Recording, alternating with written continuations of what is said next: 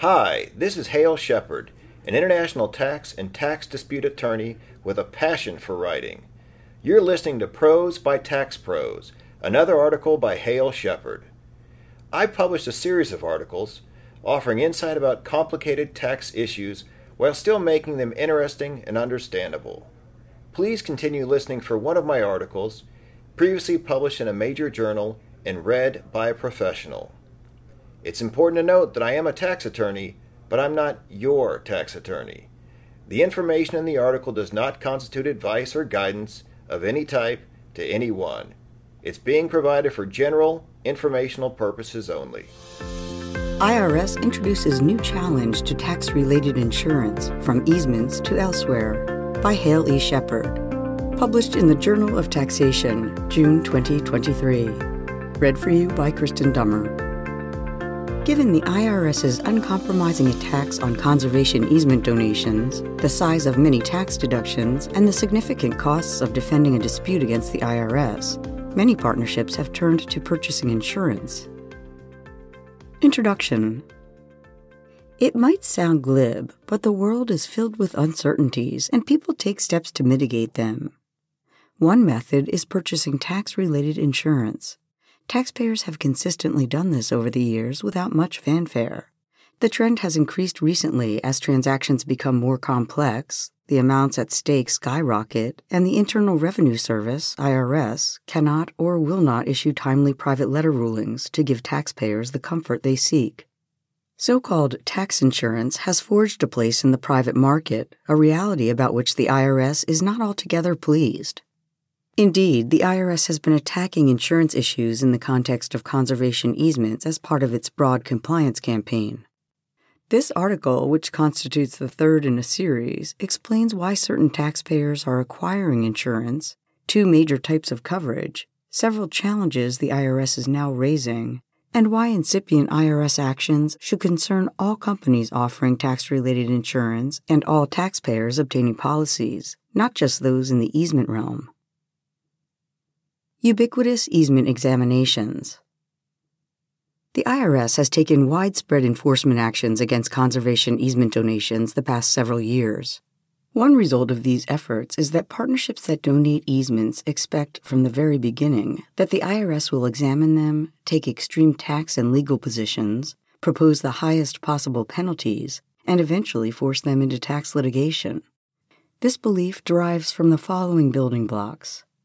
First, the IRS issued Notice 2017 10 in December 2016, labeling syndicated conservation easement donations listed transactions.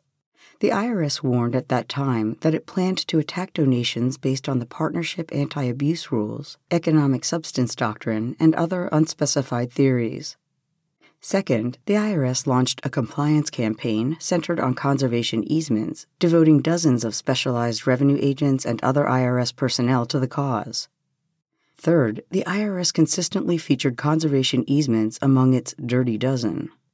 Fourth, the IRS engaged in a media blitz, disseminating threats in new releases, conference presentations, articles, and elsewhere the IRS emphasized that it was 1. pursuing promoters, appraisers, return preparers, material advisors, accommodating entities, charitable organizations, and others, 2. making referrals to the Office of Professional Responsibility, 3. raising a long list of technical, procedural, legal, and tax arguments in easement disputes, 4. asserting all possible civil penalties, 5. Conducting simultaneous civil examinations and criminal investigations.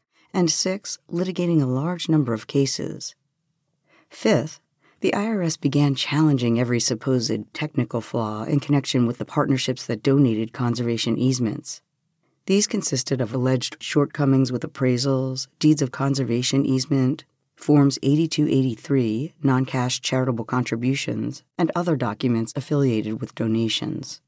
The IRS's Audit Technique Guide contains an extensive list of technical items that personnel are encouraged to pursue. Sixth, the government filed a complaint in district court seeking a permanent injunction against alleged organizers and appraisers, along with disgorgement of the proceeds that they obtained from their dealings with conservation easements. Seventh, the IRS appointed a promoter investigations coordinator who is in charge of coordinating with the Civil Division, Criminal Investigation Division, Chief Counsel, and others to develop enforcement strategies. The IRS then initiated various promoter investigations. Building on that momentum, the IRS later announced formation of the Office of Promoter Investigations, which was designed to expand on the ongoing efforts of the Promoter Investigations Coordinator. The IRS underscored in that same announcement that halting improper easement donations ranked first on its list of priorities. Eighth, the IRS broadcasted that it had established a new fraud enforcement office and hired a national fraud Counsel. The IRS was not coy about the nexus between its burgeoning fraud team and conservation easements.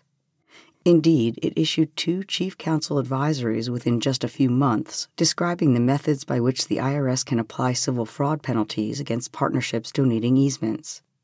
Ninth, the IRS announced that the Criminal Investigations Division would be running its own separate investigation related to conservation easement donations.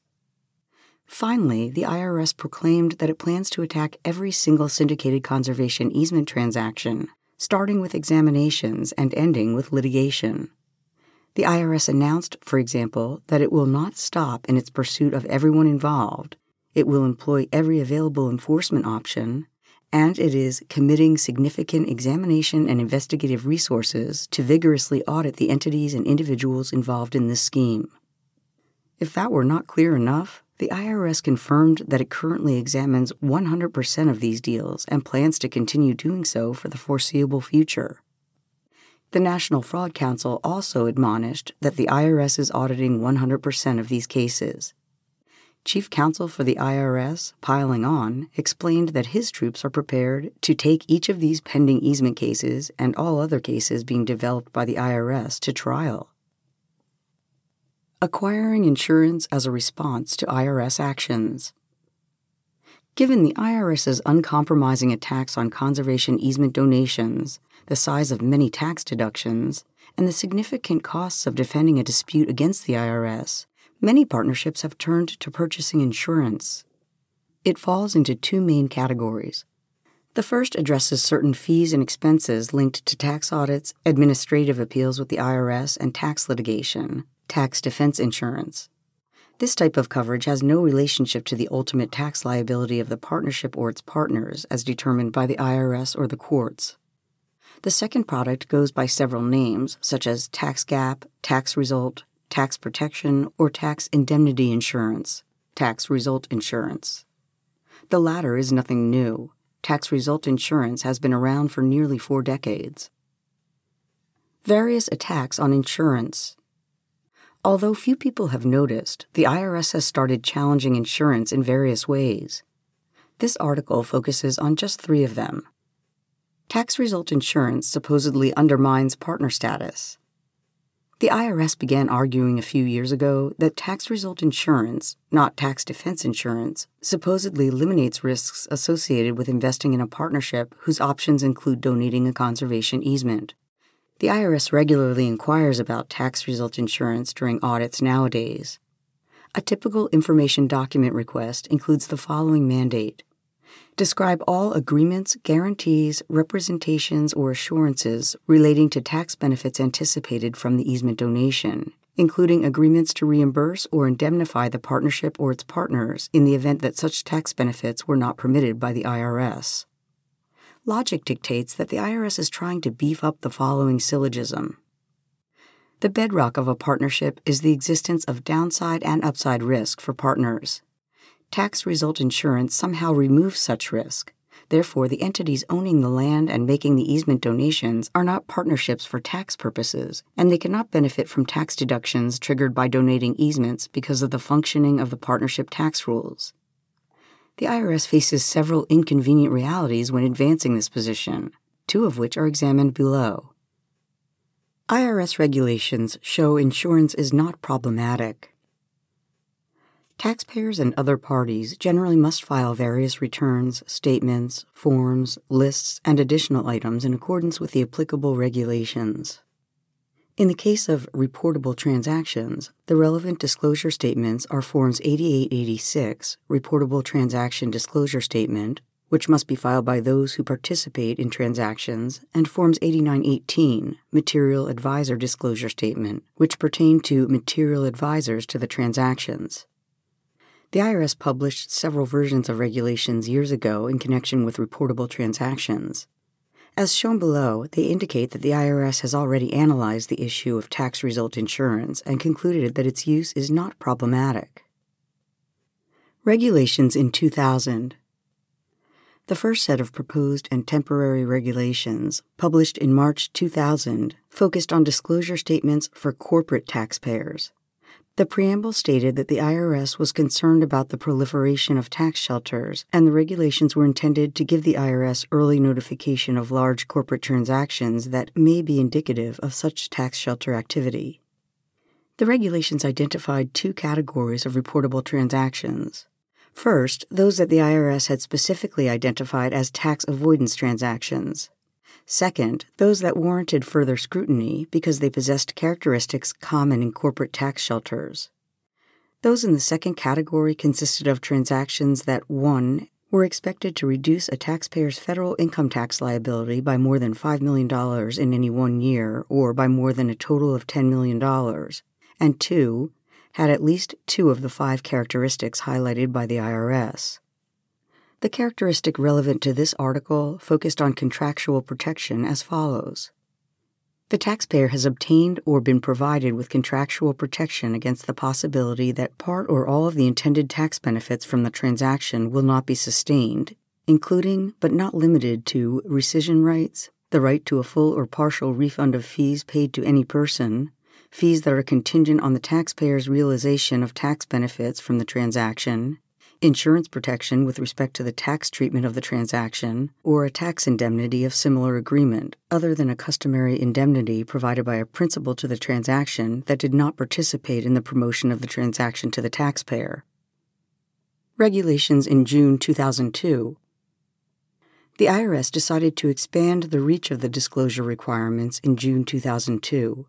From that point forward, they would apply not only to corporations, but also to individuals, trusts, partnerships, and S corporations that participate in reportable transactions. Regulations in October 2002.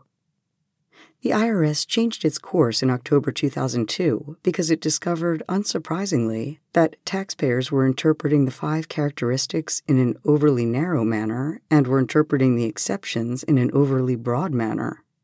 To remedy this, the IRS created more objective rules featuring six new categories of reportable transactions. One of these categories involved insuring tax results. It was called Transactions with Contractual Protection. The new temporary regulations stated the following a transaction with contractual protection is a transaction for which the taxpayer has obtained or been provided with contractual protection against the possibility that part or all of the intended tax consequences from the transaction will not be sustained, including but not limited to rescission rights, the right to a full or partial refund of fees paid to any persons, fees that are contingent on the taxpayer's realization of tax benefits from the transaction, insurance protection with respect to the tax treatment of the transaction, or a tax indemnity or similar agreement other than a customary indemnity provided by a principal to the transaction that did not participate in the promotion or offering of the transaction to the taxpayer. Public comments to regulations. The IRS received significant public input to the proposed and temporary regulations. A large percentage of the written comments came from insurance companies, they, along with a long list of other interested parties, urged the IRS to remove contractual protection as indicia of tax shelter activity. Regulations in March 2003. The IRS issued final regulations in March 2003.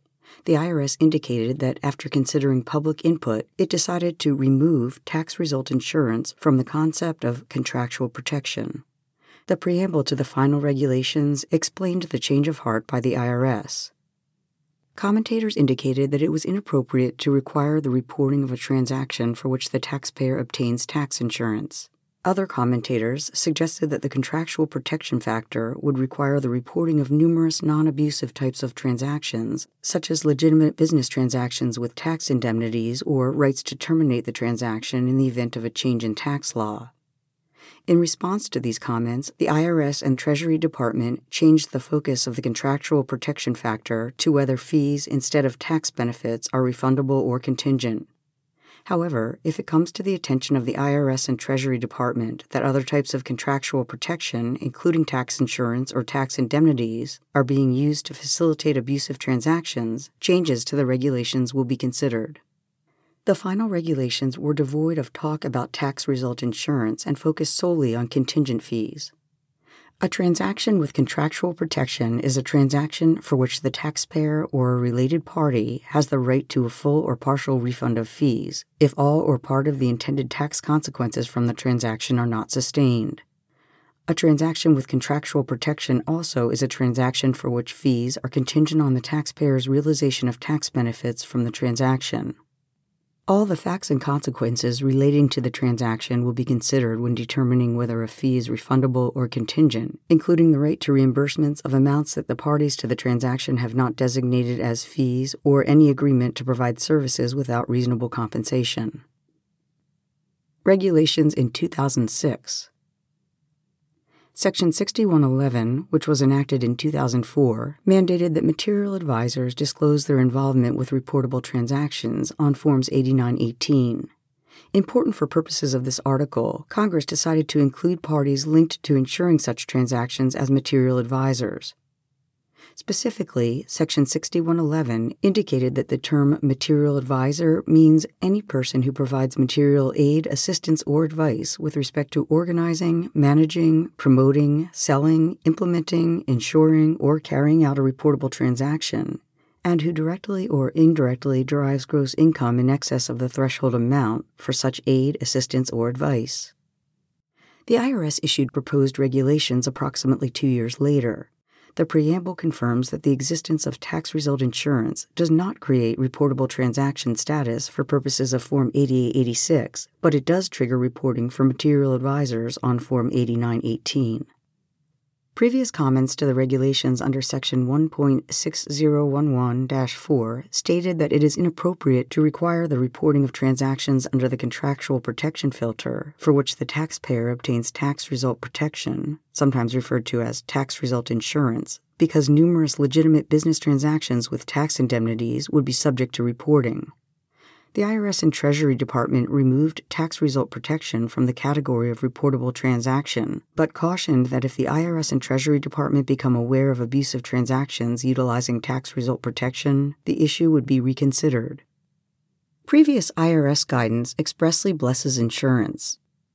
In historic Boardwalk Hall versus Commissioner, the Third Circuit Court of Appeals held that a member was not a bona fide partner for federal income tax purposes and thus was not entitled to receive allocation of historic rehabilitation credits from the partnership.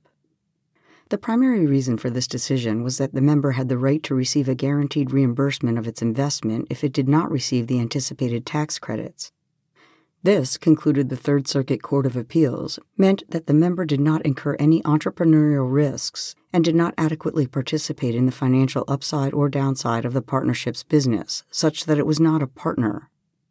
In the words of the Third Circuit Court of Appeals, because the member lacked a meaningful stake in either the success or failure of the partnership, it was not a bona fide partner. In response to the decision in Historic Boardwalk Hall, the IRS issued Revenue Procedure 2014 12, which established a safe harbor for structuring historic rehabilitation credit transactions. Revenue Procedure 2014 12 described certain permissible guarantees and impermissible guarantees. The latter category includes a restriction against any person involved in the transaction guaranteeing or otherwise ensuring the ability of the partner to claim the tax credits, the cash equivalent of such credits, or the repayment of any portion of the partner's contribution to the partnership due to the inability to claim the credits if the IRS were to challenge the transactional structure of the partnership. It also stated that no person involved with the transaction could guarantee that the partner would receive distributions or consideration in exchange for its partnership interest, except for a sale at fair market value. Importantly, Revenue Procedure 2014 12, referencing the impermissible guarantees, expressly states that this does not prohibit the partner from procuring insurance from persons not involved with the rehabilitation or the partnership. In other words, the IRS concluded that obtaining tax result insurance from an independent insurer is not problematic. A few years later, the IRS issued Revenue Procedure 2020 12, which created a safe harbor for partnerships allocating credits for carbon dioxide sequestration. Revenue Procedure 2020 12 featured various warnings, including that no person involved in any part of the company that generates the tax credits can guarantee or otherwise insure, directly or indirectly, an investor's ability to claim the credits, the cash equivalent of the credits, or a repayment of any portion of the investor's contribution because of an IRS challenge. However, Revenue Procedure 2020 12 explicitly stated that such restriction against guaranteed results does not prohibit the investor from procuring insurance, including recapture insurance, from persons not related to the project developer, another investor or partner, the company emitting the carbon dioxide, or a party purchasing qualified carbon dioxide. No deductions for tax result insurance premiums paid Doubling down, the IRS recently announced its stance that regardless whether tax result insurance serves to eliminate partnership status, the supposed partnerships cannot claim a deduction for the premiums they paid. Two memos released in late 2020 show the IRS's reasoning. First memo Chief Counsel Advice 2020 50015, First CCA, analyzes four tax rules. First, Section 162 generally provides that a taxpayer can deduct all ordinary and necessary expenses paid or incurred during a year in carrying on a trade or business. Second, Section 212.1 states that individual taxpayers can deduct all ordinary and necessary expenses paid or incurred during a year for the production or collection of income, while Section 212.2 allows deductions for the management, conservation, or maintenance of property they hold for production of income. Third, Section 212.3 contemplates deductions in connection with the determination, collection, or refund of any tax. Expenses for tax counsel or for preparation of returns in connection with the proceedings involved in disputing or determining a tax liability normally are deductible. Fourth, Section 275 generally prohibits deductions for federal income taxes paid. With those basics out of the way, the first CCA addressed just one issue, namely, can a partnership deduct the cost of the tax result insurance? It began with deductibility under Section 162. The first CCA explained that the determination is made at the partnership level, not at the partner level, it further indicated that, based on two prior revenue rulings and a tax court case decided over 60 years ago, where an expense involves a contractual arrangement for reimbursement in the event of certain contingencies, the terms of the particular arrangement dictate whether the expense in question is sufficiently related to the taxpayer's trade or business. The IRS concluded as follows The tax insurance premiums are not sufficiently related to the partnership's trade or business to support a deduction under Section 162A in the event of any adjustment to the deduction claimed for a charitable contribution, the policy will reimburse the partners for any difference between the tax benefits they claimed and the tax benefits they are entitled to receive, regardless of any trade or business activity of the partnership. For this reason, the partnership may not deduct its tax insurance premiums under Section 162A. With regard to treatment under Section 212.1 and Section 212.2, the first CCA recalled that the relevant expenses must be reasonable in amount and must have a reasonable and proximate relation to the production or collection of income or to the management, conservation, or maintenance of property held for income production. The first CCA indicated that such criteria are not met when it comes to tax result insurance. The tax insurance premiums are not sufficiently related to the partnership's income producing activities to support a deduction under Section 212 1 and 2. In the event of any adjustment to the deduction claimed under Section 170, the policy will reimburse the partners for any difference between the tax benefits they claimed and the tax benefits they are entitled to receive, regardless of any trade or business activity of the partnership. For this reason, the partnership may not deduct its tax insurance premium under Section 212, 1 and 2. Finally, in terms of deductibility under Section 212.3, the first CCA emphasized that Section 275 prohibits taxpayers from deducting amounts of federal income taxes paid, and the tax result insurance serves to pay such taxes for the partners. The tax insurance premiums are not deductible as an expense related to the determination, collection, or refund of any tax under Section 212.3. The policy does not provide, fund, or reimburse any services or materials related to preparing returns, determining a tax liability, or contesting such liability. It reimburses the partners for their proper federal income tax, an amount not deductible under Section 275. For this reason, the partnership may not deduct its tax insurance premiums under Section 212.3. Second Memo Chief Counsel Advice 2020 53010, second CCA, addressed the same issues as the first CCA but in more depth. It first concluded that the partnership could not deduct premium payments under Section 162 because they are unrelated to any of its purported trade or business activities. The IRS reasoned that as long as the partnership fulfills its limited obligations under the insurance policy, it is entitled to payments related to the amount of easement deductions disallowed. This result, emphasized the IRS, would occur regardless of whether the partnership had any expenses related to any trade or business. The IRS went on to underscore that the contingency triggering the insurance payout did not pertain to business activities, but rather the actions of the IRS or another tax authority, and that the partnership could suspend any or all business activities without affecting its entitlement to a payout under the policy. Finally, the IRS argued that any payment would go to the partners as the policy specifically names them as the insured parties, which demonstrates that the tax result insurance is necessarily unrelated to any trade or business activities at the partnership level. With respect to Section 212.1 and Section 212.2, the IRS recognized in the second CCA that these provisions do not require the partnership to be engaged in a trade or business, but do mandate a profit motive. In addition, the IRS stressed that these provisions require that the expense bear a reasonable and proximate relation to the applicable activity or property. The IRS reasoned that the tax result insurance and its premiums were simply unrelated to any income producing activity or property of the partnership. Neither the deduction itself nor any insurance payout for its disallowance arises as a result of any purported investment activity or is correlated to the success or failure of such activity. In an anticipatory move, the second CCA indicated that the IRS's conclusion would be the same, regardless of whether the partnership's plan were to contemplate future sale of the property subject to the easement or continued leasing of such property. Finally, regarding Section 212.3, the second CCA admitted that the standard here is the lowest of all because there is no business or nexus requirement.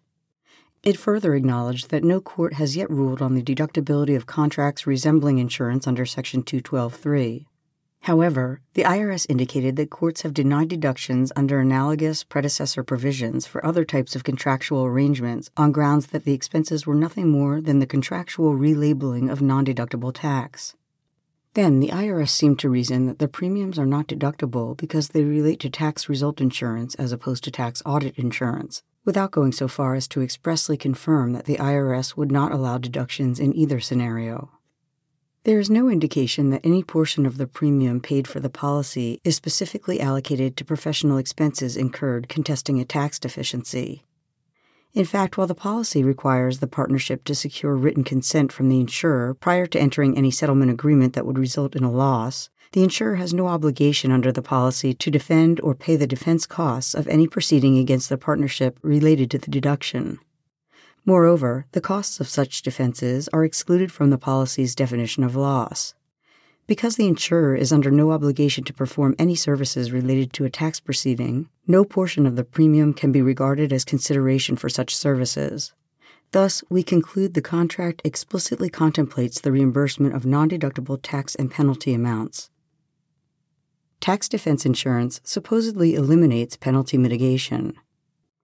As explained above, the IRS began by suggesting that tax result insurance eliminated partner status, such that entities donating conservation easements, which relied on the partnership rules to accomplish their goals, should get a tax deduction of $0. Now, the IRS appears to have broadened its stance, stating in various examination reports that the mere existence of tax defense insurance, not tax result insurance, prevents taxpayers from avoiding penalties. In a normal conservation easement case, the IRS proposes a long list of alternative penalties ranging in severity. These often include sanctions for negligence, substantial valuation misstatements, gross valuation misstatements, or reportable transaction understatements. Indeed, one of the audit tips provided to the IRS personnel is that examination reports generally should include a tiering of proposed penalties with multiple alternative positions. Some penalties can be avoided if the taxpayer can demonstrate there was reasonable cause for the violation. Other penalties will not be asserted if the value in question was based on a qualified appraisal by a qualified appraiser and the taxpayer made a good faith investigation of the value of the property. Finally, certain penalties, like the one for making a gross valuation misstatement, cannot be overcome by evidence of reasonable cause. It is mathematical in nature. That is, if the value of the easement originally claimed by the taxpayer exceeds the value ultimately determined by the tax court by a certain percentage, then the penalty applies, period. In recent examination reports involving conservation easements, the IRS acknowledges that the partnerships under scrutiny hired several legal, accounting, property, and valuation professionals on the front end and fully disclosed the easement donation to the IRS by filing all the required returns. Despite this, the IRS suggests that the partnerships should be penalized solely because they acquired tax defense insurance. Below are samples of the IRS's observations and reasoning. The insurance contract provides for the taxpayer to be reimbursed for all defense expenses up to $1 million for claims from proceedings initiated by the IRS to investigate, examine, or audit a tax return filed by the taxpayer for a conservation easement donated by the taxpayer. The taxpayer did not act in good faith that the amount on the tax return was correct, as the taxpayer obtained an insurance policy to reimburse its costs in the case the deduction on the tax return was audited. Therefore, the 20% addition to tax shall be applied to imputed underpayment as the taxpayer was negligent in determining the correct deduction amount. The taxpayer did not have the belief that its treatment of the conservation easement transaction was proper, as the taxpayer obtained an indemnity contract to be reimbursed for its defense expenses pertaining to an IRS audit of the transaction. Therefore, the reasonable cause and good faith exception do not apply, and the reportable transaction understatement penalty shall be imposed. Conclusion So, where are we? The IRS has argued, in the context of its prolonged efforts to halt conservation easement donations, that the existence of tax result insurance might deprive an entity of partnership status. Taxpayers cannot claim deductions for premiums paid for tax result insurance, and purchasing tax defense insurance supposedly demonstrates that taxpayers lack reasonable cause for their positions and they are not acting in good faith such that penalties apply. The IRS has focused these arguments thus far on partnerships donating easements, but such extreme positions should concern all insurers and taxpayers for several reasons. First, in certain instances, the IRS is now taking positions that directly contradict those that it adopted earlier in regulations and revenue procedures. Second, the use of tax result insurance is increasing dramatically in many areas, particularly major business transactions, for legitimate reasons, Finally, if the IRS were to convince the courts to accept any of three positions that it is currently advocating in the easement field, history shows that the IRS likely would attempt to apply such positions to the detriment of taxpayers in many other situations, too. Thank you for listening to this article. IRS introduces new challenge to tax related insurance from easements to elsewhere by Hale E. Sheppard published in the Journal of Taxation, June 2023. Read for you by Kristen Dummer. I hope you enjoyed the article. Feedback from listeners helps to improve my writing, so I welcome your comments and questions. You can contact me by email at hale.sheppard at chamberlainlaw.com. That's H A L E dot S H E P P A R D at chamberlainlaw.com or through my website at www.prosebytaxpros.com. That's P R O S E B Y T A X P R O S dot com.